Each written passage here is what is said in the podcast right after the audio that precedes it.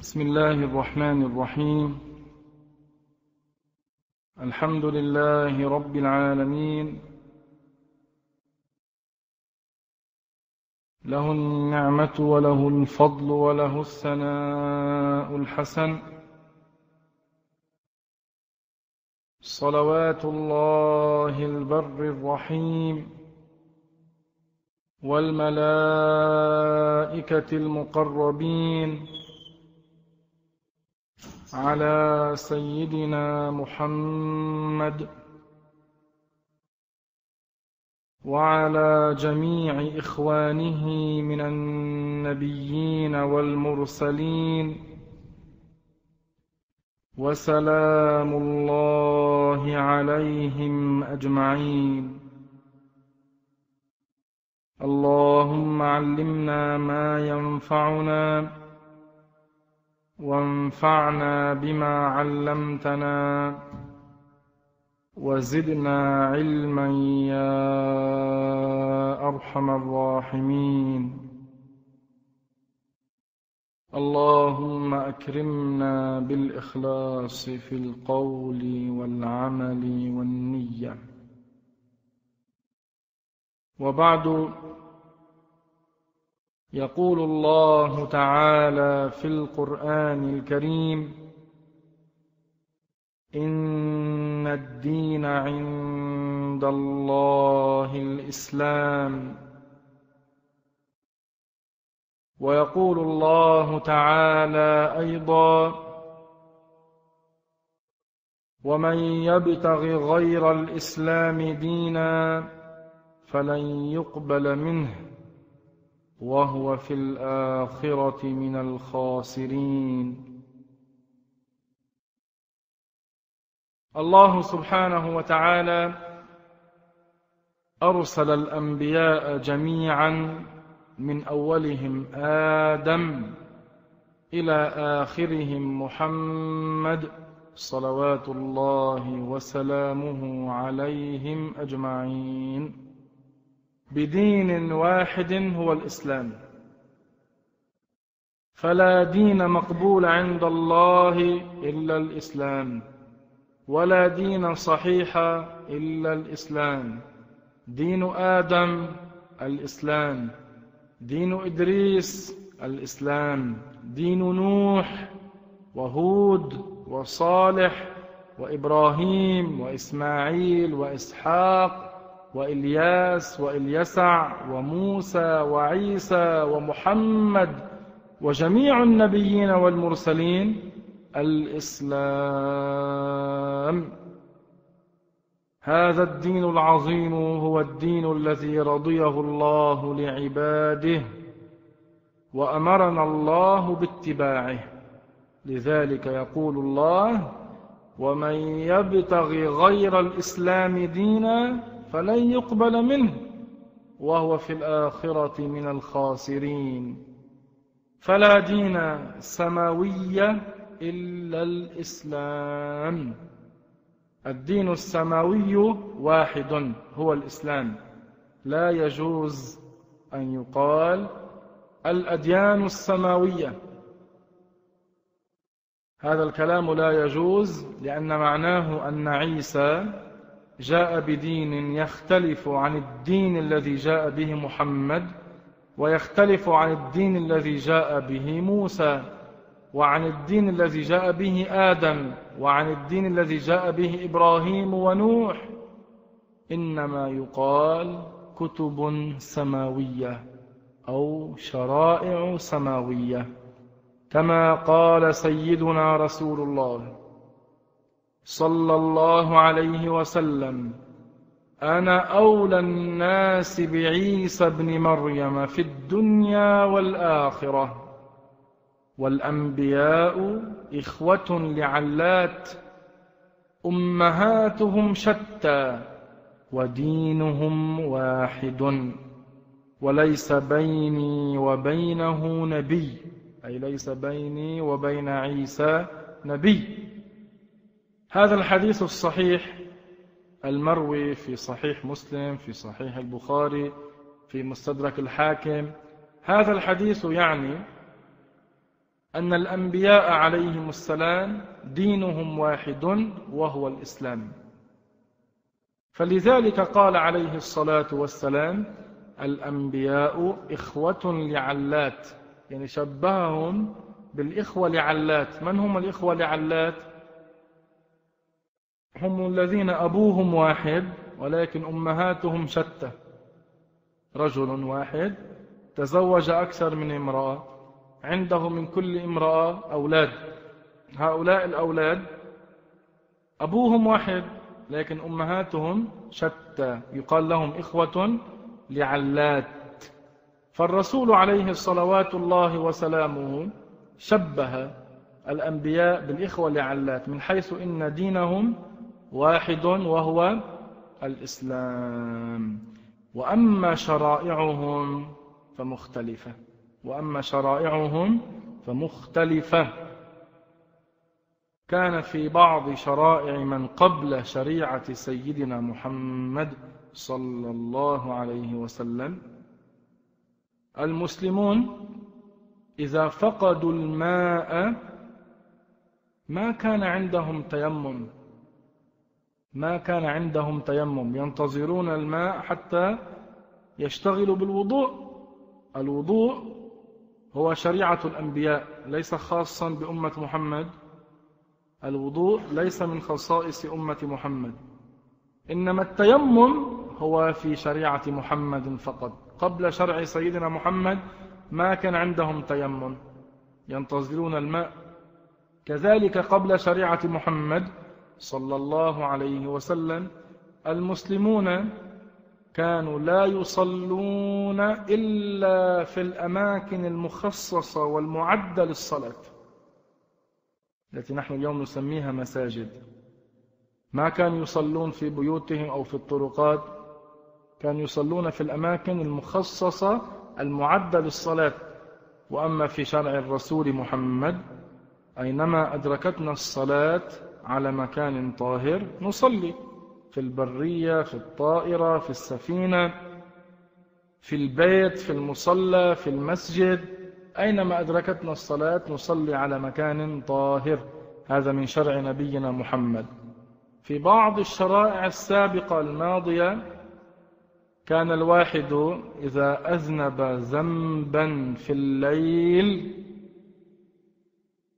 يرى ذنبه مكتوبا على باب داره صباحا. ومن لطف الله تعالى الله لطف بنا نحن معاشر أمة محمد فهذا لا يحصل في شرع محمد. في بعض الشرائع الماضية الواحد إذا عمل معصية بالليل لما يستيقظ صباحا مكتوب على باب داره ما فعل من المعاصي. أما الله تعالى سترنا فهذا لا يحصل في شرع محمد صلى الله عليه وسلم. أي هذا ليس من شرع الرسول صلى الله عليه وسلم. فإذا الدين واحد هو الإسلام ولكن شرائع الرسل فيما بينهم مختلفة. ولكن المبدأ الجامع لكل أهل الإسلام هو عبادة الله تعالى وحده وأن لا يشرك به شيئا. فعيسى عليه صلوات الله وسلامه عبد الله ورسوله. جاء بالإسلام كسائر الأنبياء. أيده الله بالمعجزات كسائر الأنبياء. أيده الله بالمعجزات التي تدل على صدق دعواه في أن الله هو الذي أرسله. وأنزل الله عليه كتابا وهو الإنجيل. هذا الشرع الذي كان يعمل به المسلمون في أيام عيسى عليه السلام. فعيسى صلوات ربي وسلامه عليه جاء بالتوحيد جاء بالإسلام أمر الناس بعبادة الله الواحد الأحد الذي ليس له شريك ليس له ولد ليس له زوجة سبحانه وتعالى. وفي حديث للنبي صلى الله عليه وسلم رواه البخاري ومسلم من شهد أن لا إله إلا الله وحده لا شريك له وأن محمدا عبده ورسوله وأن عيسى عبد الله ورسوله وكلمته ألقاها إلى مريم وروح منه والجنة حق والنار حق. أدخله الله الجنة على ما كان من العمل. هذا الحديث فيه فوائد عظيمة يشتمل على أمور في العقيدة. هذا الحديث مفيد. فيه بيان أن من شهد أن لا إله إلا الله وحده لا شريك له شهد اعترف واعتقد واعترف بلسانه وأذعن بقلبه وعلم علم يقين أن لا إله إلا الله. لا معبود بحق إلا الله. لا أحد يستحق العبادة إلا الله. لا أحد يستحق أن نتذلل له. غاية التذلل إلا الله تعالى. وحده لا شريك له. وشهد أن محمدا عبد الله ورسوله. أرسله الله تعالى بالإسلام كسائر الأنبياء والمرسلين. ولكن الله جعل محمدا هو خاتم النبيين. لا نبي بعده عليه صلوات ربي وسلامه. وشهد أن عيسى عبد الله ورسوله. كذلك أن عيسى بن مريم صلى الله عليه وسلم عبد الله ورسول الله. أرسله الله تعالى بالإسلام وكلمته ألقاها إلى مريم. أي أن الملائكة بشرت مريم بعيسى عليه السلام. فعيسى عليه السلام خلقه الله تعالى من أم بلا أب. والله قادر. الله لا يعجزه شيء. الله الذي خلق آدم من غير أم ولا أب قادر على أن يخلق عيسى من أم بلا أب ولا يعجزه شيء. فالملائكة بشرت مريم عليها سلام الله بسيدنا عيسى عليه السلام. حملت مريم بإذن الله بمشيئة الله تبارك وتعالى.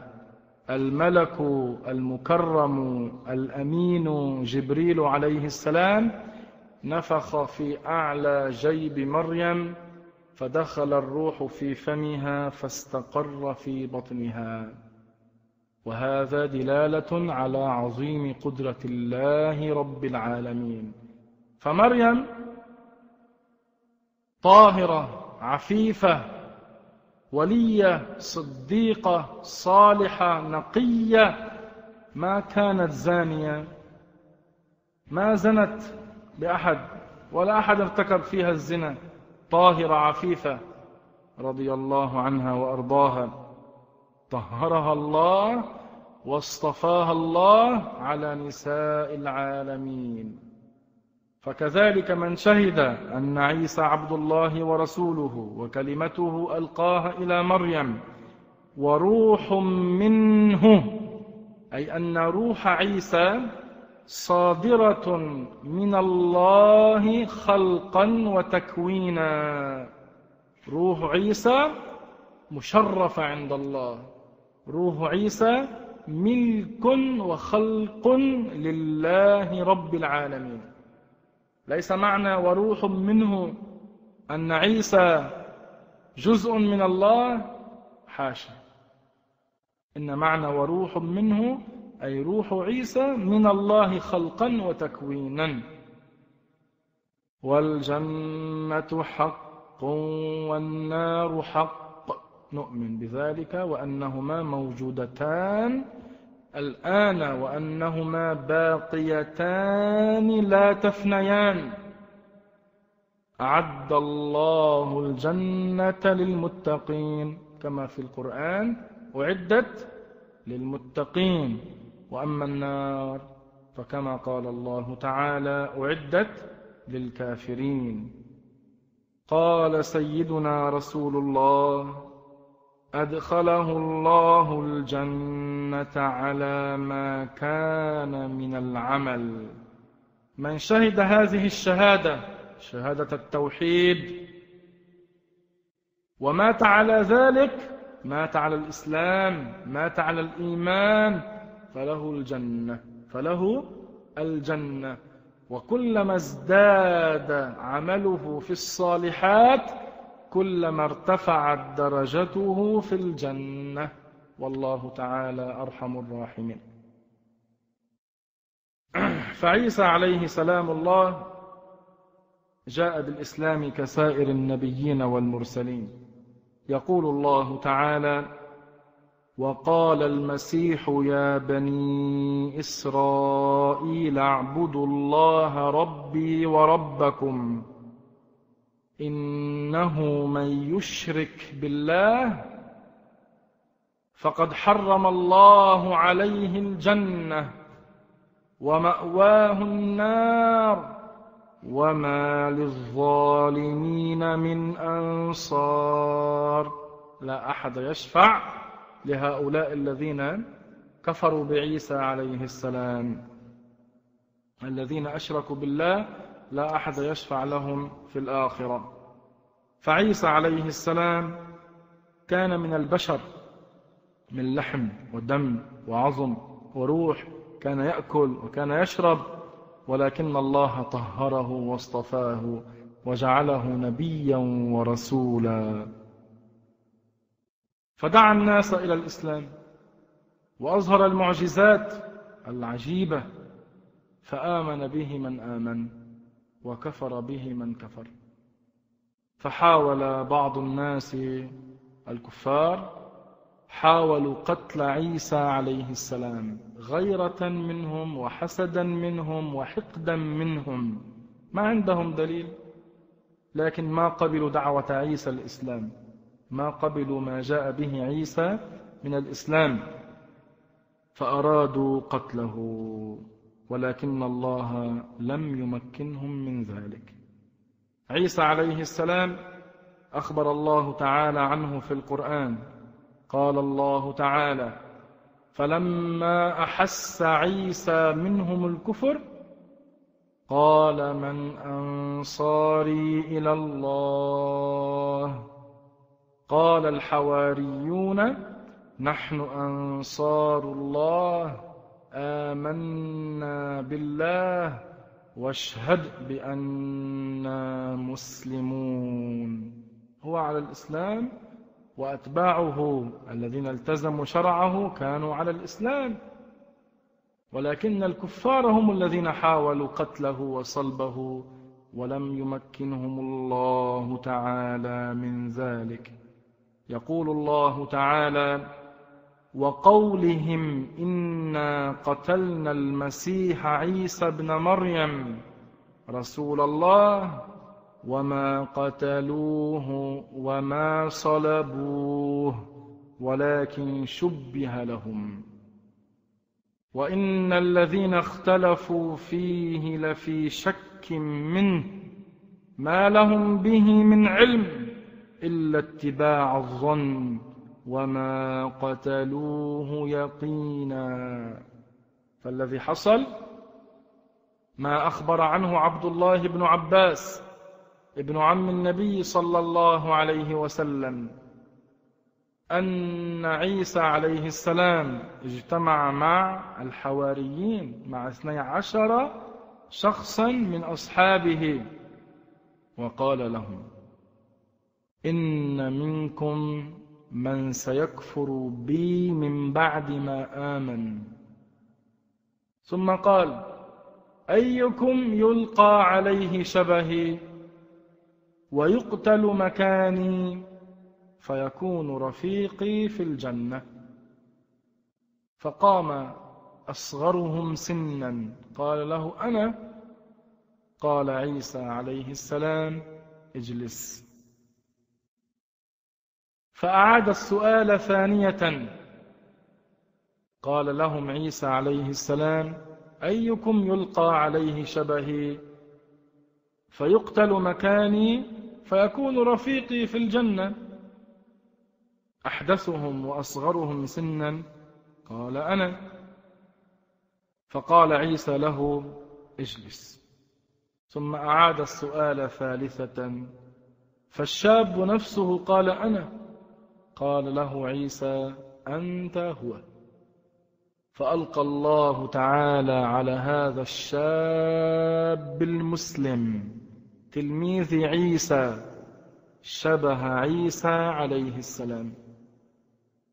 فجاءت الملائكة فأخذت عيسى ورفعته إلى السماء من روزنة كانت في البيت. فدخل الطلب والفوج من الكفار يريدون قتل عيسى. فنظروا فوجدوا هذا الشاب. قالوا هذا عيسى. الله ألقى عليه شبه عيسى. فظنوه عيسى. فأخذوه فقتلوه وصلبوه. وأما عيسى بن مريم عليه سلام الله لم يقتل ولم يصلب. رفع إلى السماء وهو حي يقظان كما قال عبد الله بن عباس. رفع عيسى بجسده وروحه. رفع عيسى وهو في حالة اليقظة ما كان نائم. والله تعالى لا يعجزه شيء. رفعه الله إلى السماء. جاءت الملائكة وأخذته إلى السماء. فأولئك الكفرة ظنوا أن ذاك التلميذ هو عيسى. أخذوه قتلوه وصلبوه. وكما قال الله وما قتلوه يقينا حتى فيما بينهم حصل اختلاف. لما دخلوا قالوا نعرف أنه يوجد هنا كان عيسى ومعه اثني عشر من تلاميذه. الآن نراهم إحدى عشر. أين الثاني عشر؟ اختلفوا. وقال بعضهم هذا ليس بعيسى. قال بعضهم هذا وجه عيسى. لكن جسد ذلك الإنسان الشاب. بعضهم قال لا هذا وجه ذاك الإنسان ولكن جسد عيسى. اختلفوا فيما بينهم. حتى منهم من قال والعياذ بالله من الكفر وقعوا في الكفر كما أخبر عيسى إن منكم من سيكفر بي من بعد ما آمن. منهم من قال هو ابن الله. منهم من قال هو الله. فوقع الكفر فيما بينهم والعياذ بالله تعالى. حتى من بين من كان مع عيسى منهم من ترك الإسلام والعياذ بالله. وأما بعضهم ثبتوا على دين عيسى الإسلام إلى أن انقرضوا. فكما أخبر الله سبحانه وتعالى في القرآن وما قتلوه وما صلبوه ولكن شبه لهم. فعيسى عليه السلام رفعه الله تعالى إلى السماء من غير وفاة ولا نوم. هكذا قال الحسن هكذا قال ابن عباس هكذا قال الضحاك هكذا قال جمع كبير من علماء السلف من الصحابة ومن التابعين ومن تبعهم بإحسان. هذا الذي حصل وهذا هو الصواب. بخلاف ما يقوله بعض الناس بعض الناس يقولون أن الذي قتل وصلب هو إنسان يهودي دل الكفار على مكان عيسى فألقى الله عليه شبه عيسى فقتل هذا اليهودي الذي دل على مكان عيسى ثم صلب. يقول بعض الناس هذه القصة بهذا الشكل ولكن هذا ما ثبت. الصواب والصحيح الذي قاله عبد الله بن عباس ترجمان القرآن ابن عم النبي صلى الله عليه وسلم. لأن عيسى عليه السلام قال أيكم يلقى عليه شبهي؟ ويقتل مكاني فيكون رفيقي في الجنة؟ قوله فيكون رفيقي في الجنة معناه هذا الذي سيقتل مكان عيسى مسلم. يكون من المسلمين. لذلك قال يكون رفيقي في الجنة سيكون معه في الجنة. أما من كان على غير الإسلام ينطبق عليه ما قاله عيسى وما للظالمين من أنصار. كما قال الله تعالى فلن يقبل منه وهو في الآخرة من الخاسرين. وأما قول الله تعالى إذ قال الله يا عيسى إني متوفيك ورافعك إلي ومطهرك من الذين كفروا. وجاعل الذين اتبعوك فوق الذين كفروا إلى يوم القيامة. ثم إلي مرجعكم فأحكم بينكم فيما كنتم فيه تختلفون. معنى هذه الآية إذ قال الله يا عيسى إني متوفيك ورافعك إلي. ما معنى ورافعك إلي؟ أي إلى محل كرامتي. إلى السماء. ليس معناه الله ساكن السماء وأصعد عيسى ليجلسه معه. حاشا. من خلق السماوات؟ الله. الله تعالى خلق كل شيء. الله تعالى خلق السماوات. فلا يحتاج إلى السماوات. قبل خلق السماء كان الله موجودا بلا سماء وبعد أن خلقها لا يحتاج إليها ثم السماء تفنى. والله لا يفنى ولا يبيد. قال الله تعالى في القرآن يوم نطوي السماء كطي السجل للكتب. تفنى السماوات. الله لا يفنى. ليس معنى ورافعك إلي أن الله ساكن في السماء وأصعد عيسى لينكسه ويجلسه معه.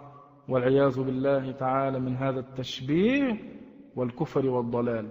هذا ليس معنى هكذا. معنى إلي إلى محل كرامتي وهي السماء لأنها مسكن الملائكة. هذا يعرفه من درس علم أهل السنة والجماعة في كتاب الله ثم قبضناه إلينا إلينا. عن الظل. ما معنى إلينا؟ هل معناه الظل يقبضه الله تعالى إلى مكان يجاور فيه الله؟ لا. الذي لا يعرف اللغة العربية يضيع. ليس معنى إلي في جميع الأحوال. حتى لو قيل عن إنسان إلي معناه في جميع الأحوال أنه يجاوره في المكان لها معان عديدة في لغة العرب. إذ قال الله يا عيسى إني متوفيك ورافعك إلي. ما معنى هذه الآية؟ انتبه. المعنى كما فسره عبد الله بن عباس. ابن عم الرسول.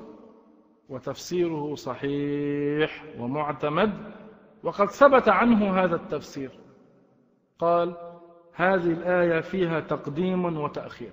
فيها تقديم وتأخير. وهذا من أساليب البلاغة العربية. في الجملة يكون فيها تقديم وتأخير. مثل هذه الآية فيها تقديم وفيها تأخير. بحسب اللفظ إني متوفيك ورافعك إلي. هذا بحسب اللفظ هكذا. أما بحسب المعنى المقدم هو بحسب المعنى رافعك إلي. ثم بعد نزولك إلى الأرض إني متوفيك. كما في قول الله تعالى والذي أخرج المرعى فجعله غثاء أحوى. ما معنى غثاء؟ ما هو الغثاء؟ هو اليابس المتكسر. ما معنى الأحوى الأخضر. النبات يكون أولا متكسر ثم أخضر. أم يكون في الأول أخضر ثم يصير بعد ذلك يابسا متكسرا. يكون في الأول أخضر ثم يكون بعد ذلك يابسا متكسرا. فالآية فجعله غثاء فجعله غثاء أحوى. هذه كذلك فيها تقديم وفيها تأخير وهذا من أساليب اللغة العربية. فابن عباس يقول في تلك الآية معناها ورافعك إلى السماء ثم بعد نزولك إلى الأرض إني متوفيك. بعد رفعك يا عيسى إلى السماء ونزولك إلى الأرض إني متوفيك. يعني بعد نزوله إلى الأرض سيموت. عيسى عليه السلام. كما صح في الأحاديث التي سنمر على ذكرها إن شاء الله تعالى والتي فيها أن عيسى سينزل من السماء إلى الأرض ويحكم بالإسلام بشريعة محمد عليه الصلاة والسلام ويمكث أربعين سنة في الأرض ثم يتوفى فيصلي عليه المسلمون. هكذا أخبرنا الصادق المصدوق رسول الله صلى الله عليه وسلم لما قال ثم يتوفى. معناه بعد ما مات عيسى. معناه الآن بعد ما مات هو حي. في السماء. فما يقول بعض الناس أن عيسى مات من غير قتل ولا صلب. هذا كلامهم غير صحيح. كلامهم غير صحيح. لو قالوا مات من غير قتل ولا صلب. وأما الذي قال قتل وصلب فأشد لأنه فيه تكذيب واضح وصريح لكتاب الله تعالى. إذا معنى إني متوفيك ورافعك إلي أي رافعك إلى السماء إلى السماء محل كرامة الله وبعد إنزالك إلى الأرض إني متوفيك. وتفسير صحيح يوافق الأحاديث. قاله عبد الله ابن عباس ترجمان القرآن رضي الله عنهما. وبعض أهل التفسير قالوا تفسيرا آخر. وتفسيرهم كذلك جائز. ما فيها اعتراض. قالوا إني متوفيك. معناه قابضك من الأرض وأنت حي. ماذا قالوا؟ إني متوفيك. ما معنى متوفيك؟ قابضك من الأرض وأنت حي. هذا تفسير يجوز. ورافعك إلي إلى محل كرامتي. هكذا قال الحسن. هكذا قال الحسن من علماء السلف وغيره قال ذلك. لأنه في لغة العرب يقال توفيت مالي من فلان أي قبضته. في لغة العرب يقال توفيت مالي من فلان أي قبضته. فقال بعض من العلماء إني متوفيك أي قابضك من الأرض وأنت حي. ما سمعتم بقول الله تعالى وهو الذي يتوفاكم بالليل ما سمعتم قول الله تعالى الله يتوفى الأنفس حين موتها والتي لم تمت في منامها معنى هذه الآيات ليس دائما وهو الذي يتوفاكم بالليل. ليس معنى يتوفاكم أو متوفيك أو إني متوفيك دائما. في كل حال يأتي بمعنى أنك تموت وتخرج روحك من بدنك. ليس دائما بهذا المعنى بل تأتي بمعنى القبض. كما في الآية إني متوفيك قال بعض العلماء قابضك من الأرض إلى السماء وأنت حي كما يقال في لغة العرب. توفيت مالي من فلان أي قبضته هذا تفسير جائز ما فيه إشكال ما فيه ضرر والتفسير الأول أقوى. هو تفسير عبد الله بن عباس. تفسير عبد الله بن عباس هو أقوى. أما الذي لا يجوز تفسيره هو من يقول إني متوفيك أي مميتك قبل أن ترفع إلى السماء.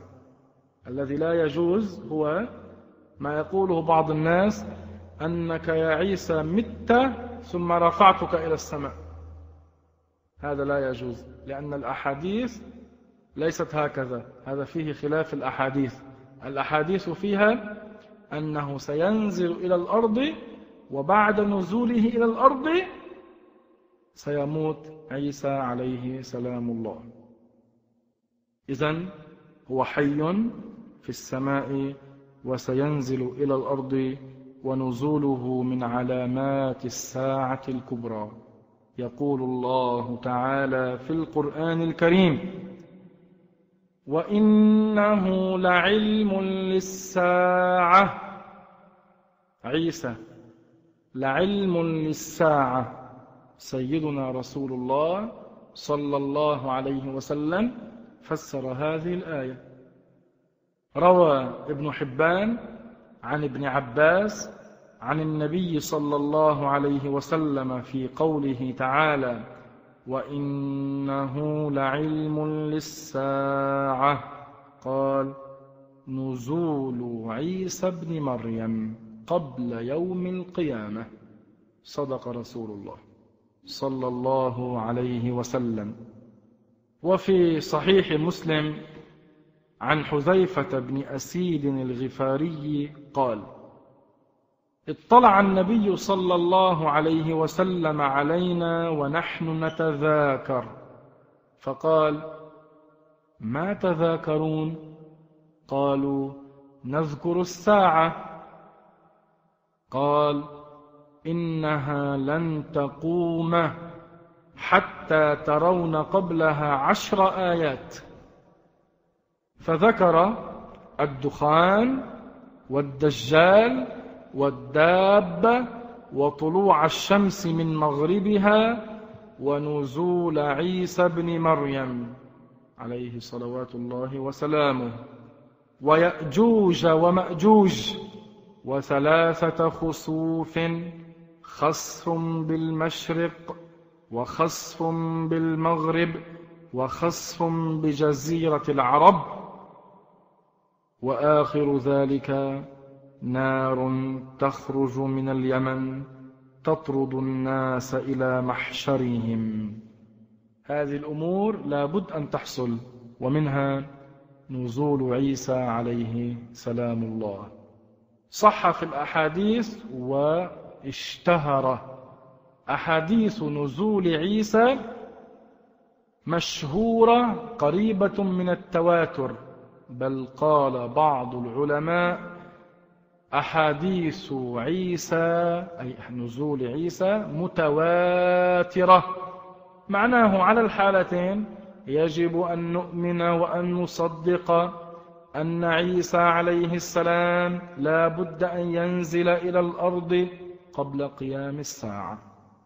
يقول سيدنا رسول الله صلى الله عليه وسلم فيما رواه البخاري ومسلم عن أبي هريرة رضي الله عنه أن رسول الله صلى الله عليه وسلم قال والذي نفسي بيده ليوشكن أن ينزل فيكم ابن مريم حكما مقسطا. ليوشكن يعني لا يقربن لابد أن ينزل.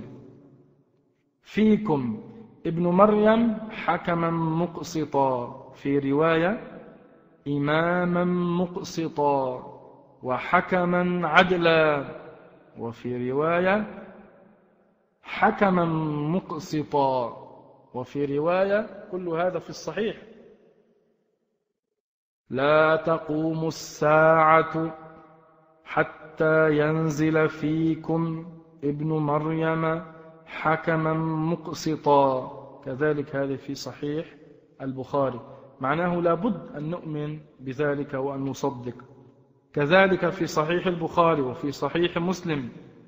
والذي نفسي بيده ليوشكن أن ينزل فيكم ابن مريم حكما عدلا. حكما عدلا حكما مقسطا إماما مقسطا. هذا معناه أنه سينزل حاكما بشريعة القرآن الكريم. حاكما بشريعة القرآن الكريم. يعني عيسى عليه السلام لما ينزل إلى الأرض يحكم بالإسلام بشرع محمد صلى الله عليه وسلم بالقرآن الكريم. يعني حتى هو لا يحكم فيما بين الناس بشرعه الصحيح الذي أنزله الله عليه قبل أن يرفعه إلى السماء. يعني لا يحكم بالإنجيل الصحيح يحكم بالقرآن الكريم. وفي الحديث النبوي كذلك تكملة لهذه الأحاديث ويفيض المال حتى لا يقبله أحد حتى تكون السجدة الواحدة خيرا من الدنيا وما فيها. وفي هذه الروايات كذلك أنه يقتل الخنزير. عيسى لما ينزل سيقتل الخنزير. في رواية أخرى في غير البخاري ومسلم أنه كذلك سيقتل القرود. سيقتل القرود. ففي هذه الرواية ويفيض المال حتى لا يقبله أحد. حتى تكون السجدة الواحدة خيرا من الدنيا وما فيها. ثم قال أبو هريرة واقرأوا إن شئتم. أي قوله تعالى اقرأوا الآية. وإن من أهل الكتاب إلا ليؤمنن به قبل موته ويوم القيامة يكون عليهم شهيدا. إلا ليؤمنن به قبل موته. قبل موت مين؟ عيسى. كثير من العلماء قالوا قبل موت عيسى ومنهم أبو هريرة قال ذلك. فهذه إشارة منه إلى أن معنى قبل موته قبل موت عيسى. يعني بعد ما مات الآن فبعد نزوله إلى الأرض وقبل أن يموت يؤمن به أهل الكتاب. يؤمن به أهل الكتاب. فمعنى ويفيض المال حتى لا يقبله أحد معناه يصير المال كثير بين الناس. بسبب كثرة الخيرات والطاعات يصير المال كثير حتى لا يقبله أحد. معناه يصير الناس في غنى لا يريدون المال. حتى ولو أراد الواحد أن يخرج زكاته يحتار أين يضع هذه الزكاة؟ لأنه لا يوجد فقير. كلهم أغنياء كلهم على الإسلام. حتى تكون السجدة الواحدة خيرا من الدنيا وما فيها. معناه يصير هم الناس الطاعات. ليس همهم الدنيا ليس همهم المال. منشغلون بالصلوات وبالطاعات. يتركون الدنيا ويشتغلون بالآخرة لأنهم في زمن فيه الكثير من البركات والناس كلهم على الإسلام.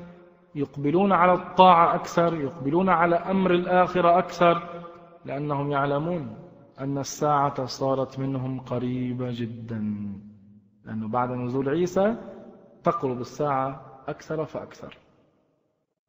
كذلك مما ورد في الأحاديث الصحيحة فيما رواه مسلم وغيره وهذا لفظ مسلم لينزلن ابن مريم حكما عدلا.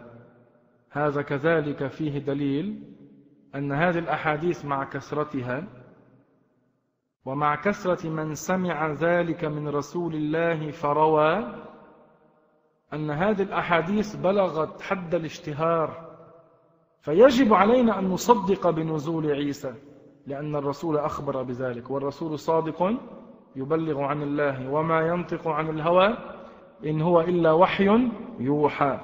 فأخبر الرسول في هذا الحديث ولتتركن القلاص فلا يسعى عليها ولتذهبن الشحناء والتباغض والتحاسد وليدعون إلى المال فلا يقبله أحد.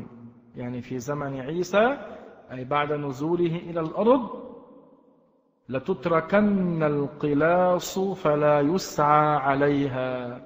الناس ما عادت تهتم بالقلاص. ما هو القلاص؟ القلاص هو الإبل القوية كما تقول الفتاة من النساء والحدث من الرجال. فهذه القلاص هي من الإبل كالفتاة من النساء والحدث من الرجال. فالناس يزهدون فيها. لا يرغبون في القلاس مع أنهم كانوا في الأول يريدونها. لكن بعد نزول عيسى وكثرة الخيرات التي تحصل وكثرة الطاعات التي تحصل الناس تقبل على الآخرة وتزهد في الدنيا. فلا يسعون وراء هذه القلاص يعني لا يعتني أهلها بها. ولتذهبن الشحناء العداوة. ما بقى في بين الناس عداوة؟ كلهم على الإسلام. على قلب واحد. والتباغض والتحاسد. لا يعود بين الناس شحناء عداوة وتباغض وتحاسد. كلهم على الإسلام كلهم في حال طاعة كلهم في حال غنى كل يقبل على أمر الآخرة. يحب كل منهم الآخر لوجه الله تعالى. ولا يدعون إلى المال فلا يقبله أحد. من كثرة المال ما عاد من يأخذ مال ما عاد من يريد المال لأن قلوب الناس ليست معلقة بالمال في تلك الأيام التي ستأتي. وفي صحيح البخاري وصحيح مسلم أن الرسول عليه الصلاة والسلام يقول كيف أنتم إذا نزل ابن مريم فيكم وإمامكم منكم؟ وفي رواية في مسلم كيف أنتم إذا نزل ابن مريم فيكم وأمكم؟ وفي رواية في مسلم عن جابر بن عبد الله أن النبي صلى الله عليه وسلم قال لا تزال طائفة من أمتي يقاتلون على الحق ظاهرين إلى يوم القيامة. ثم الرسول قال فينزل عيسى بن مريم فيقول أميرهم تعال صل لنا. فيقول لا إن بعضكم على بعض أمراء. تكرمة الله هذه الأمة. سينزل عيسى عليه السلام وسيكون هو الإمام. ولكن في أول صلاة يصلي عيسى عليه السلام خلف الإمام الصالح خلف المهدي المنتظر. يصلي خلفه صلاة واحدة ثم بعد ذلك يكون عيسى هو الإمام. فصلاة عيسى خلف المهدي إشارة إلى أن عيسى ما نزل ليحكم بشرع غير شرع محمد. إنما إشارة ليحكم بشرع محمد فهو مقتد بإمام يتبع شرع محمد صلى الله عليه وسلم. معناه أن عيسى سيحكم بالقرآن. في حديث لابن ماجه عن أبي أمامة عن النبي صلى الله عليه وسلم قال وكلهم أي المسلمون ببيت المقدس وإمامهم رجل صالح قد تقدم ليصلي بهم إذ نزل عيسى فرجع الإمام ينقص ليتقدم عيسى فيقف عيسى بين كتفيه ثم يقول تقدم فإنها لك أقيمت هذا من جملة ما أخبر عنه الرسول أنه سيحصل أن المهدي يتقدم يريد الصلاة فينزل عيسى فيرجع المهدي ويريد أن يقدم عيسى فعيسى عليه السلام يقدم المهدي يقول له فإنها لك أقيمت يعني أنت تقدم فيصلي عيسى المسيح خلف المهدي المنتظر محمد بن عبد الله. الحافظ ابن حجر العسقلاني في شرح البخاري يذكر عن بعض العلماء أن الأخبار تواترت بأن المهدي من هذه الأمة وأن عيسى يصلي خلفه.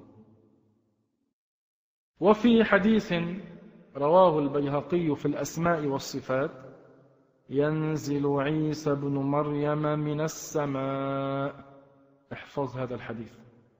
ينزل عيسى بن مريم من السماء. لفظ من السماء هذا ثبت ورواه الحافظ البيهقي في الأسماء والصفات. هذا فيه رد على طائفة. ضالة يقال لها القاديانية. تتبع إنسانا يقال له غلام أحمد القادياني.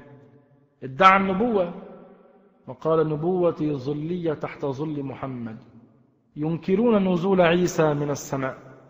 قالوا هذا لا يوجد في الأحاديث. وهذا حديث رواه البيهقي. فيه بيان أن عيسى نزوله من أين يكون؟ من السماء. من أين يكون؟ من السماء.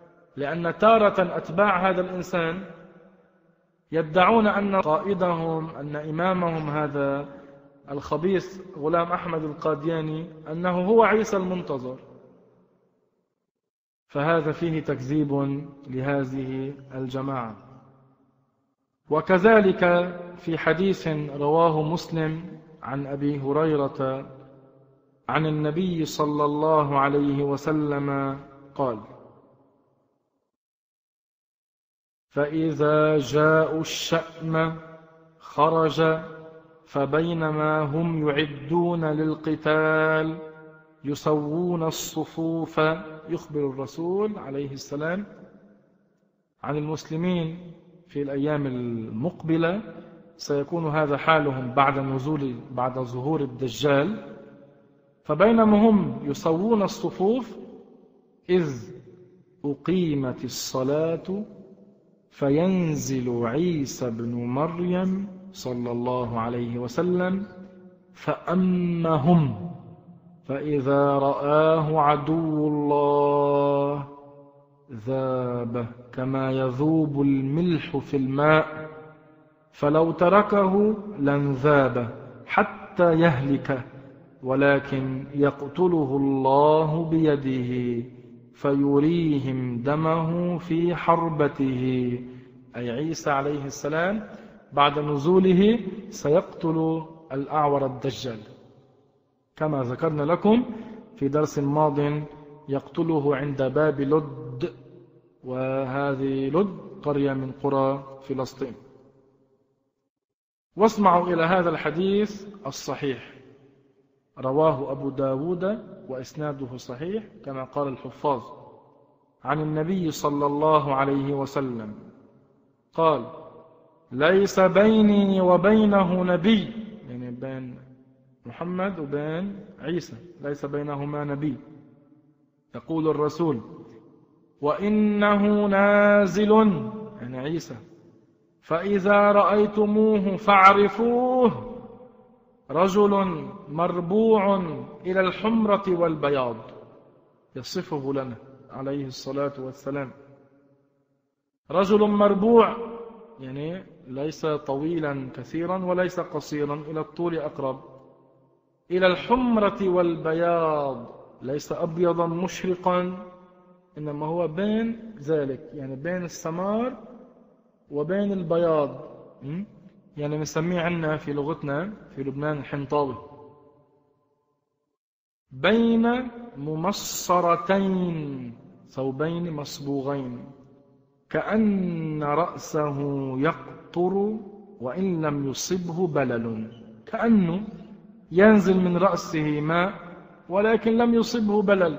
هذا معناه كناية عن النضارة. كناية عن النضارة عن النظافة.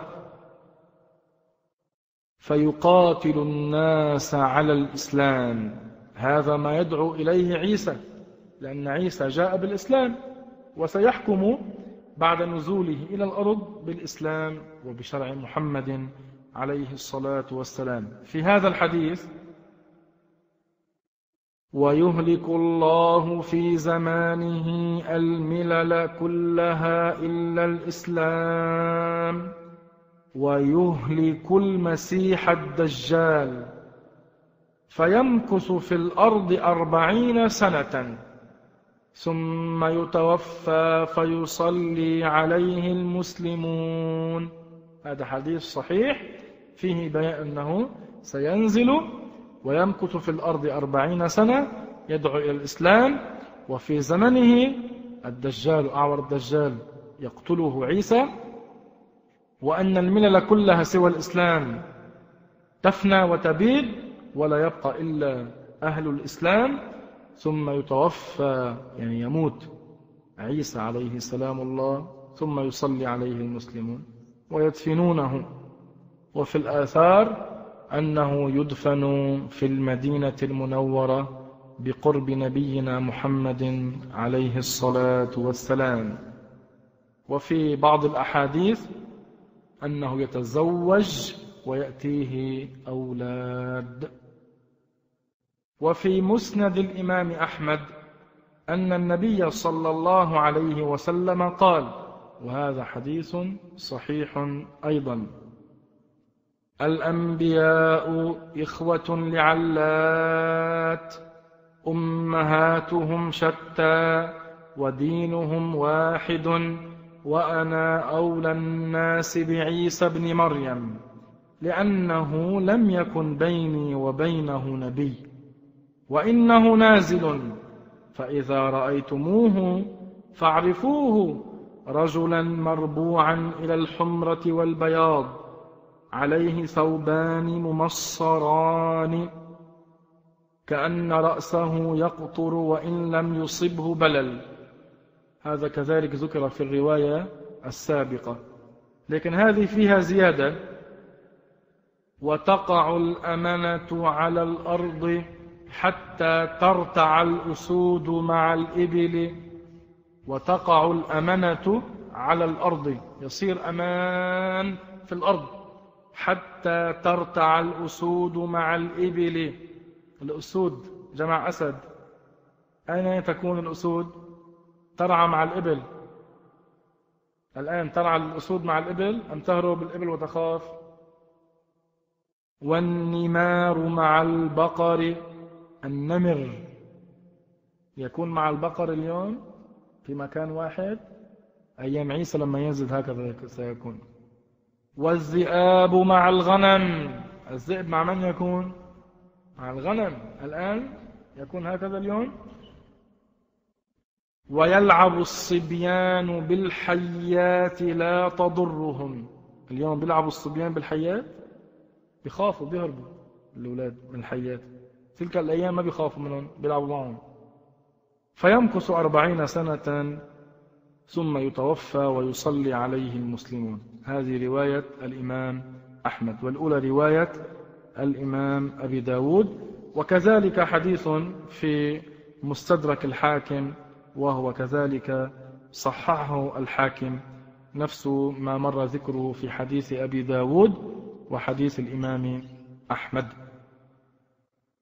فإذا أحاديث نزول عيسى مشهورة قريبة من التواتر بل قال بعض العلماء تواترت الأخبار عن رسول الله في نزول عيسى بن مريم من السماء إلى الأرض عند قرب الساعة وهذا مذهب أهل السنة والجماعة.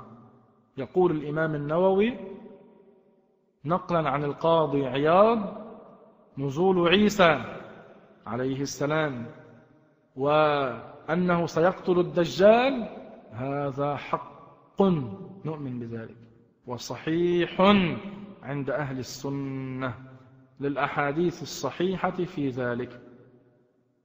وليس في العقل ولا في الشرع ما يبطلوه فوجب إثباته كما قال القاضي عياض. وفي حديث رواه الإمام أحمد فيه لفظ أنه يوشك أن ينزل عيسى عليه السلام يوشك المسيح ابن مريم أن ينزل حكما مقسطا. في رواية أحمد هذه زيادة وهي وتكون الدعوة واحدة فأقرئوه من رسول الله. يعني سلموه على عيسى أقرئوا عيسى السلام من محمد رسول الله. هكذا الرسول يقول عليه صلوات الله وسلامه. يعني يقول هو من عاش منكم يعني أنتم الذين أنا أبلغكم الأحاديث وأنتم تبلغوا الحديث لمن جاء بعدكم وهكذا بلغوا بعضكم البعض. بعد نزول عيسى أبلغوه مني السلام. فمن عاش منا يفعل إن شاء الله. وفي حديث رواه أحمد كذلك عن أبي هريرة يقول إني لأرجو إن طال بي عمر أن ألقى عيسى ابن مريم فإن عجل بي موت فمن لقيه فليقرئه مني السلام. وفي حديث صحيح رواه الحاكم وصححه ووافقه الذهبي قال رسول الله صلى الله عليه وسلم ليهبطن عيسى ابن مريم حكما وإماما مقسطا وليسلكن فجا حاجا أو معتمرا أو بنيتهما وليأتين قبري حتى يسلم ولأردن عليه. قال أبو هريرة أي بني أخي إن رأيتموه فقولوا أبو هريرة يقرئك السلام. هذا الحديث صحيح. فيه أن عيسى سينزل يحكم بشريعة النبي صلى الله عليه وسلم وبعد نزوله سيسلك طريقا يتوجه فيه إلى مكة. وهذا طريقه إما ليحج أو ليعتمر أو بنيتهما. قال وليأتين قبري يعني بعد ما ينتهي من مناسك الحج والعمرة أين يذهب؟ قال وليأتين قبري. يعني سيقصد بسفره قبر نبينا محمد صلى الله عليه وسلم. وهذا فيه بيان أن قصد زيارة الرسول عليه صلوات الله وسلامه أمر حسن في الإسلام. ثم يسلم على الرسول والرسول يرد عليه السلام. فإذا عيسى عليه السلام سينزل من السماء. ينزل يداه على أجنحة ملكين. أين ينزل؟ عند المنارة البيضاء شرقي دمشق. قال رسول الله صلى الله عليه وسلم فيما رواه الإمام مسلم في صحيحه. فبينما هو كذلك يعني بينما الدجال كذلك. إذ بعث الله المسيح ابن مريم فينزل عند المنارة البيضاء شرقي دمشق. صدق رسول الله. في أيام الرسول ما كان يوجد في دمشق منارة. ما كان يوجد منارة. الآن يوجد منارة بيضاء شرقية دمشق.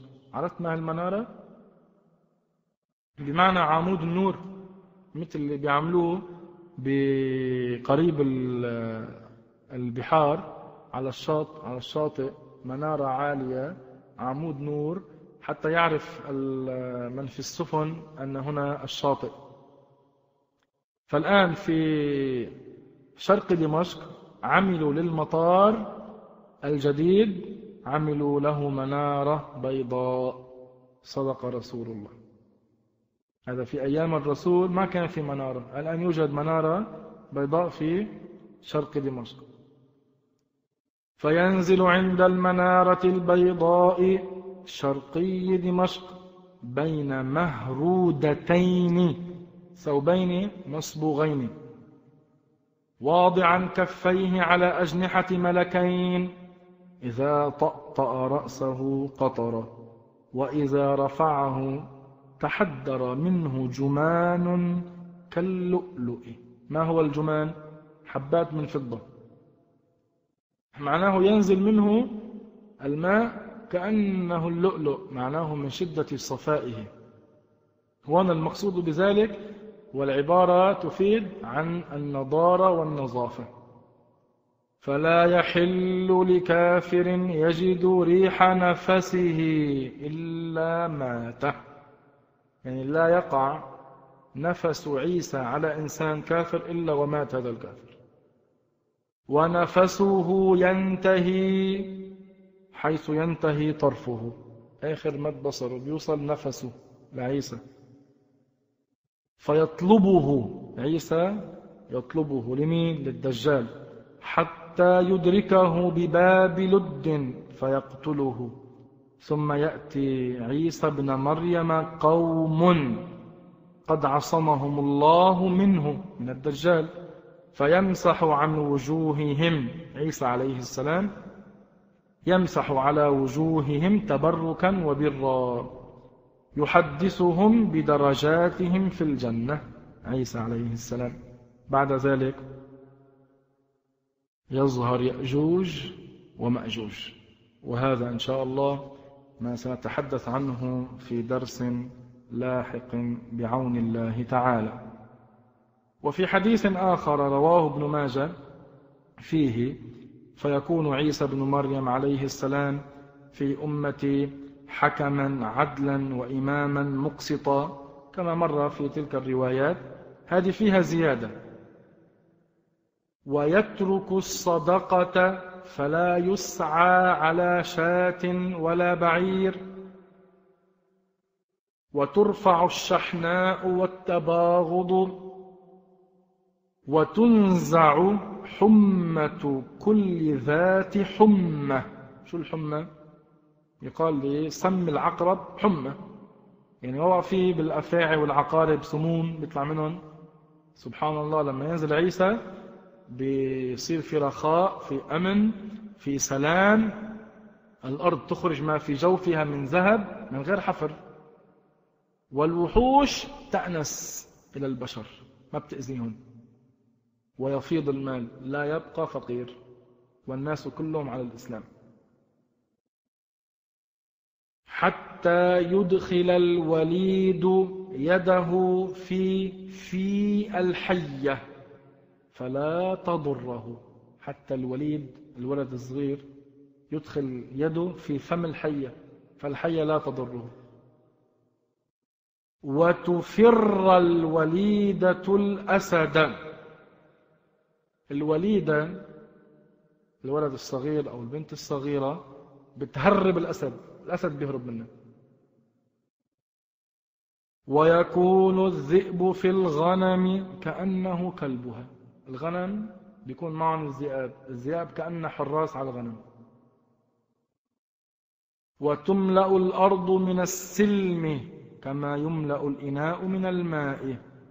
وتكون الكلمة واحدة فلا يعبد إلا الله.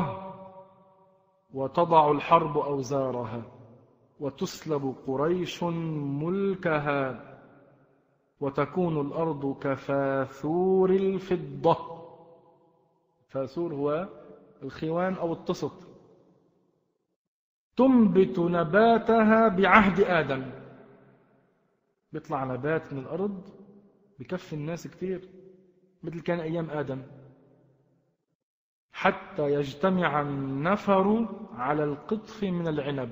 النفر من الناس بيجتمعوا على شو؟ عنقود عنب.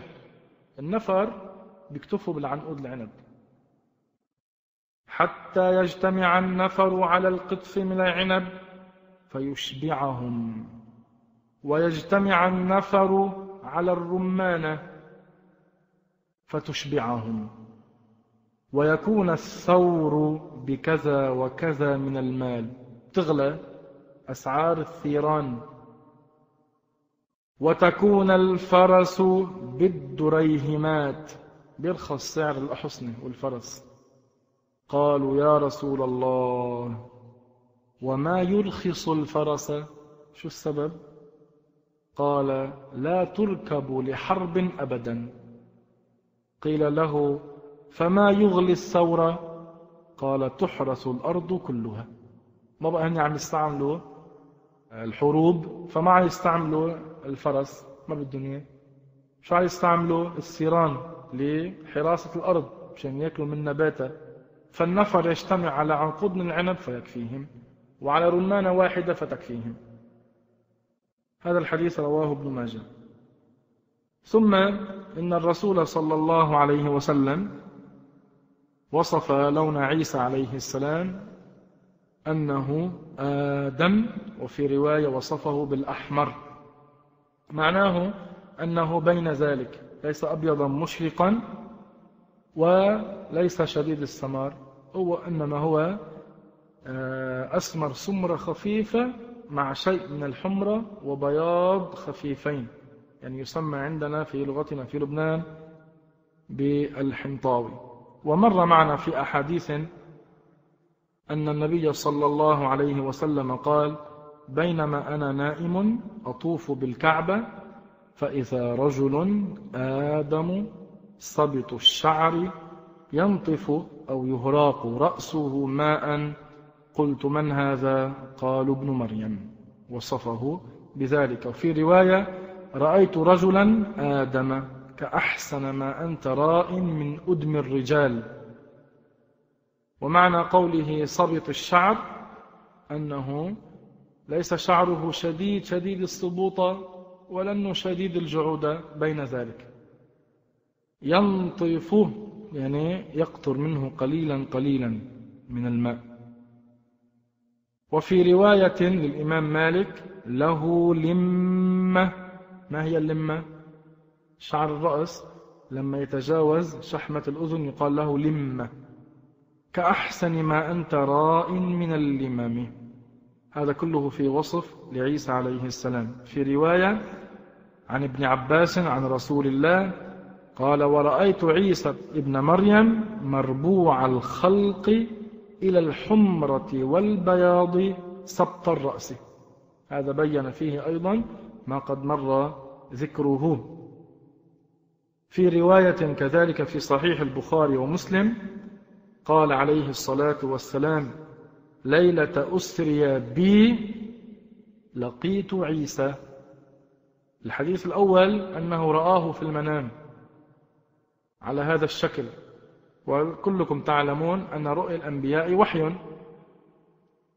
وفي هذه الرواية أنه ليلة الإسراء لما رآه مجتمع به وصفه قال عليه الصلاة والسلام ولقيت عيسى ربعة أحمر كأنه خرج من ديماس. يعني كأنه خرج من الحمام. الحمام ليس كما يقول عنه بعض الناس اليوم هو بيت الخلاء. عرفتنا كيف؟ فإذا هذا كله في وصف لسيدنا عيسى عليه السلام كما أخبر سيدنا محمد عليه صلوات الله وسلامه. ولماذا سمي عيسى بالمسيح؟ قال بعض العلماء لأنه كان يمسح على الأعمى فيشفى ويبرأ بإذن الله.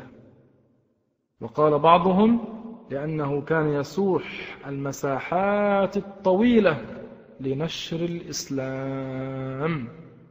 لذلك سمي عيسى بالمسيح عليه سلام الله. بعد هذا كله نقول لا يخفى على كل منصف أن نزول عيسى عليه السلام من السماء إلى الأرض حكما مقسطا يحكم بالإسلام بشريعة محمد عليه الصلاة والسلام أن هذا ثابت بالأحاديث الشريفة واتفق أهل السنة على ذلك. واعتقادنا كذلك نحن معاشر أهل السنة أن عيسى الآن حي في السماء. لم يمت وسينزل إلى الأرض ويمكث فيها أربعين سنة ثم يتوفى فيصلي عليه المسلمون.